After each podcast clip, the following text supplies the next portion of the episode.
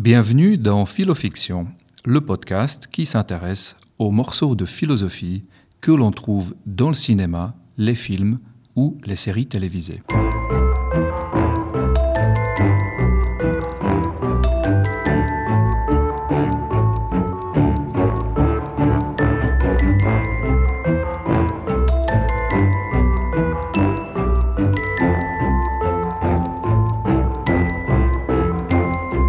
Ce podcast est issu de quelques chapitres de mon livre qui porte le même nom, Philofiction, ou plutôt, devrais-je dire Philofiction, en écho bien sûr à l'un des meilleurs longs métrages de Quentin Tarantino. Bonjour, je suis Jiri Benowski, je suis philosophe et passionné de cinéma, de séries et surtout de l'idée que des questionnements philosophiques servent de source d'inspiration aux scénaristes et aux réalisateurs. Aujourd'hui, nous allons parler des avantages et des inconvénients du fait de coopérer, ou au contraire, du fait de tricher. Et pour cela, nous allons avoir besoin de Batman, ou plus précisément de son pire ennemi, le Joker. Depuis le premier film Batman, sorti en 1943, il y a eu 11 films qui mettent en scène un Bruce Wayne déguisé avec un costume noir et une longue cape. Adam West, Michael Keaton, Val Kilmer, George Clooney, pour ne citer que, ont donné au fil des années et des décennies vie à ce personnage nocturne qui s'inspire de ses propres peurs et phobies pour essayer d'aider les gens de Gotham City. En 2008 est alors sorti dans les salles de cinéma ce qui est très probablement le meilleur des films de Batman, réalisé cette fois par Christopher Nolan et intitulé The Dark Knight, le Chevalier Noir. Avec Christian Bale dans le rôle principal, ce Batman-là est devenu tout simplement la référence de ce que Batman doit être.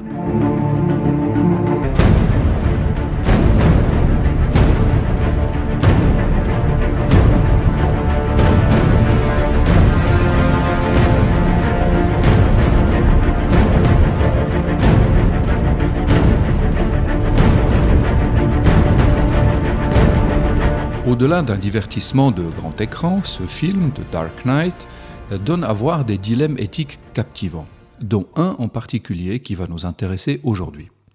Nous allons délaisser ici un peu notre star, Batman lui-même, et nous intéresser surtout au terrible Joker, brillamment joué par Heath Ledger, un acteur australien qui, euh, après avoir interprété ce personnage terrifiant, est mort en janvier 2008, avant la sortie du film, qu'il n'a donc jamais vu. Il est tristement décédé à l'âge de 28 ans d'une overdose de médicaments qu'il prenait pour soigner ses insomnies.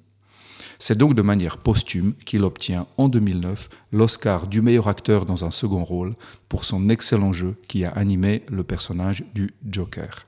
Alors venons-en maintenant à nos moutons, c'est-à-dire aux questions éthiques et philosophiques qui soutiennent l'intrigue de The Dark Knight et euh, les agissements du Joker. Le Joker, le plus grand des criminels de Gotham City, fait embarquer deux groupes de personnes sur deux bateaux différents.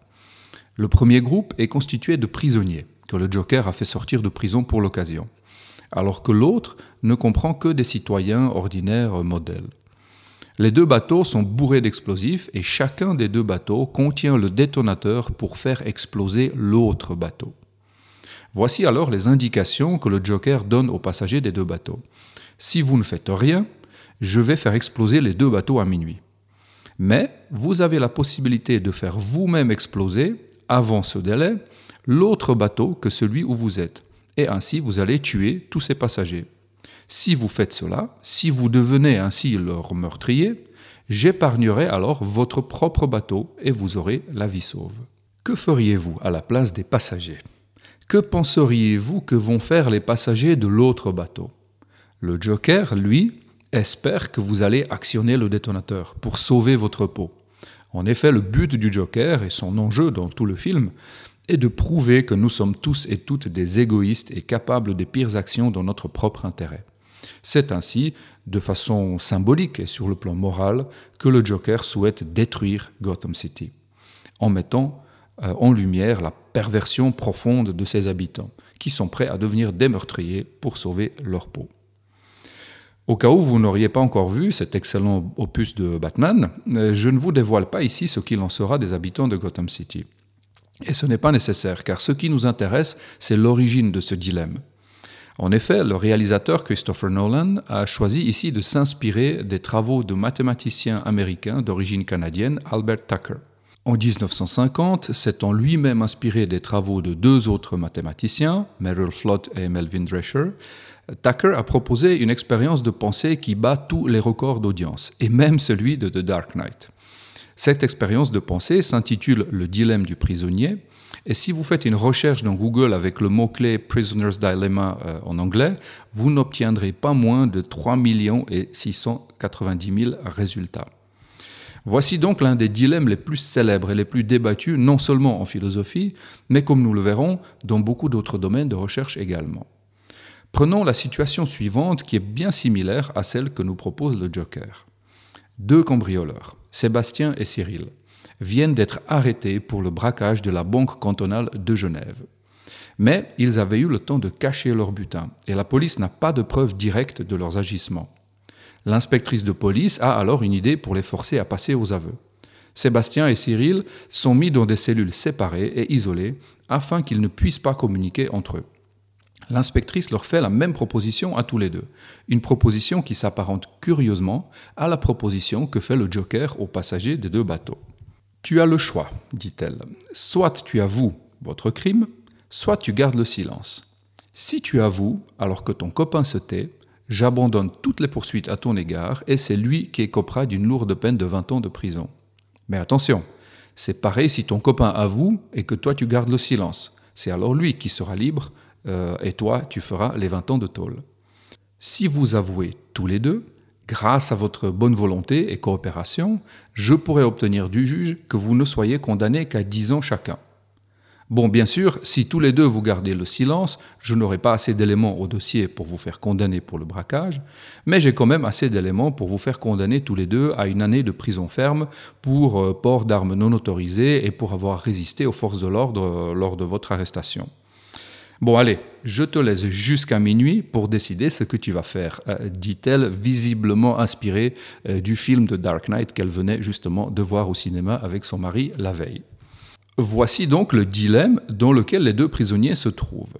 Chacun s'en sort mieux en avouant qu'en gardant le silence, mais s'ils avouent tous les deux, leur punition sera beaucoup plus grande que s'ils gardent le silence tous les deux.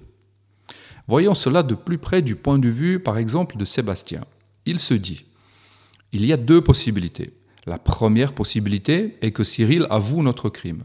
Dans ce cas, si je me tais, ce sera 20 ans de prison ferme pour moi. Mais si j'avoue aussi, je peux abaisser ma peine à 10 ans. Donc s'il nous dénonce, j'ai intérêt à nous dénoncer aussi. La seconde possibilité est que Cyril n'avoue pas et garde le silence. Dans ce cas, si je ne dis rien, je vais être condamné à tout de même une année de prison ferme. Alors que si moi j'avoue, j'aurai la liberté et tout le butin pour moi, vu que lui, il va faire 20 ans de prison. Donc ici aussi, j'ai intérêt à nous dénoncer. Vu que dans les deux situations, je suis gagnant en avouant plutôt qu'en me taisant, je vais donc passer aux aveux. Pour Cyril, le raisonnement est exactement le même. Du coup, de leur point de vue individuel, ils ont chacun intérêt à avouer. Mais zut, s'ils avouent tous les deux, ils auront une lourde peine, 10 ans de prison chacun. S'ils avaient tous les deux gardé le silence, ils s'en seraient sortis beaucoup, beaucoup mieux. Doivent-ils alors procéder de façon rationnelle et avouée, ou doivent-ils garder le silence et simplement espérer que l'autre fera de même? La conséquence, si l'espoir ne porte pas ses fruits, est lourde, la peine maximale de 20 ans de prison. La morale à tirer de ce dilemme est ainsi la suivante. Si chacun agit de manière rationnelle dans son propre intérêt, ils s'en sortent dans l'ensemble beaucoup moins bien que si chacun agissait de manière contraire à ce qui est rationnellement dans son intérêt personnel. La rationalité de groupe, ce n'est pas la même chose que la rationalité individuelle. En gros, le dilemme du prisonnier met en lumière un schéma de situation où il est très difficile que des personnes rationnelles et égoïstes se mettent à coopérer pour leur bien commun. On rencontre ce dilemme dans bien de situations de la vie en société. Sur un marché économique, par exemple, où chaque entreprise fixe ses prix de manière libre et indépendante, nous avons une situation où une entreprise peut décider de baisser ses prix pour attirer davantage de clients, faire plus de ventes et donc gagner plus d'argent. Mais si les entreprises concurrentes font la même chose, alors elles vont toutes y perdre. Elles gagneront moins car elles vendront chacune au même nombre de clients, mais à un prix plus bas. Elles feraient mieux de se mettre toutes d'accord pour qu'aucune d'entre elles euh, n'essaye de battre les autres en faisant baisser ses prix de vente. Tout comme Sébastien et Cyril auraient intérêt à se mettre d'accord de garder tous les deux le silence. Mais Sébastien et Cyril sont enfermés dans des cellules isolées, sans pouvoir se mettre d'accord, et dans la vie réelle, il n'est pas toujours facile, et c'est parfois même interdit, euh, d'agir de concert avec ses concurrents, sans craindre euh, leur trahison. En effet, c'est celui qui trahit qui peut remporter le jackpot. La situation est la même pour les coureurs cyclistes du Tour de France. Considérez deux coureurs qui tentent une échappée. Chacun est tenté de profiter de l'aspiration de l'autre en roulant derrière lui plutôt qu'en fonçant devant au prix d'un très grand effort. Mais si tous les deux tentent de profiter ainsi, alors dans son ensemble, l'échappée échouera et ils se feront rattraper par le peloton. Idem pour le dopage. Si personne ne se dope, personne n'obtient un avantage. Si un coureur se dope, mais pas les autres, alors celui-ci a de grandes chances de gagner. Si chacun fait ce raisonnement, chacun va alors être tenté par le dopage. Mais si tout le monde fait ce raisonnement et se dope, alors tout le monde en sera au même point, et personne n'aura un avantage sur les autres. En revanche, tous auront à subir les risques que leur tricherie soit découverte, de même que les risques pour leur santé, sans avoir obtenu un bénéfice. Seule la situation où un coureur trahit le groupe et se dope, alors que les autres ne le font pas, apporte un véritable avantage aux tricheurs. Bon, mais bien sûr, ces histoires de dopage, ça n'a rien à voir avec le Tour de France, n'est-ce pas? Bon, le dilemme du prisonnier fait partie d'un domaine de recherche que l'on appelle la théorie des jeux. Toutes sortes de jeux, en effet, donnent lieu à des situations similaires. Des situations réelles de la vie ordinaire, telles que celles que nous avons ici, peuvent structurellement s'apparenter à des jeux. Établir quelle est la meilleure chose à faire pour un joueur par rapport à ses adversaires est aussi une chose cruciale lorsqu'il s'agit de programmer, euh, par exemple, des systèmes d'intelligence artificielle, comme euh, des superordinateurs qui arrivent à battre désormais les champions du monde d'échecs. En gros, on le voit, le dilemme du prisonnier est partout. Et le Joker, lui, il le sait très bien.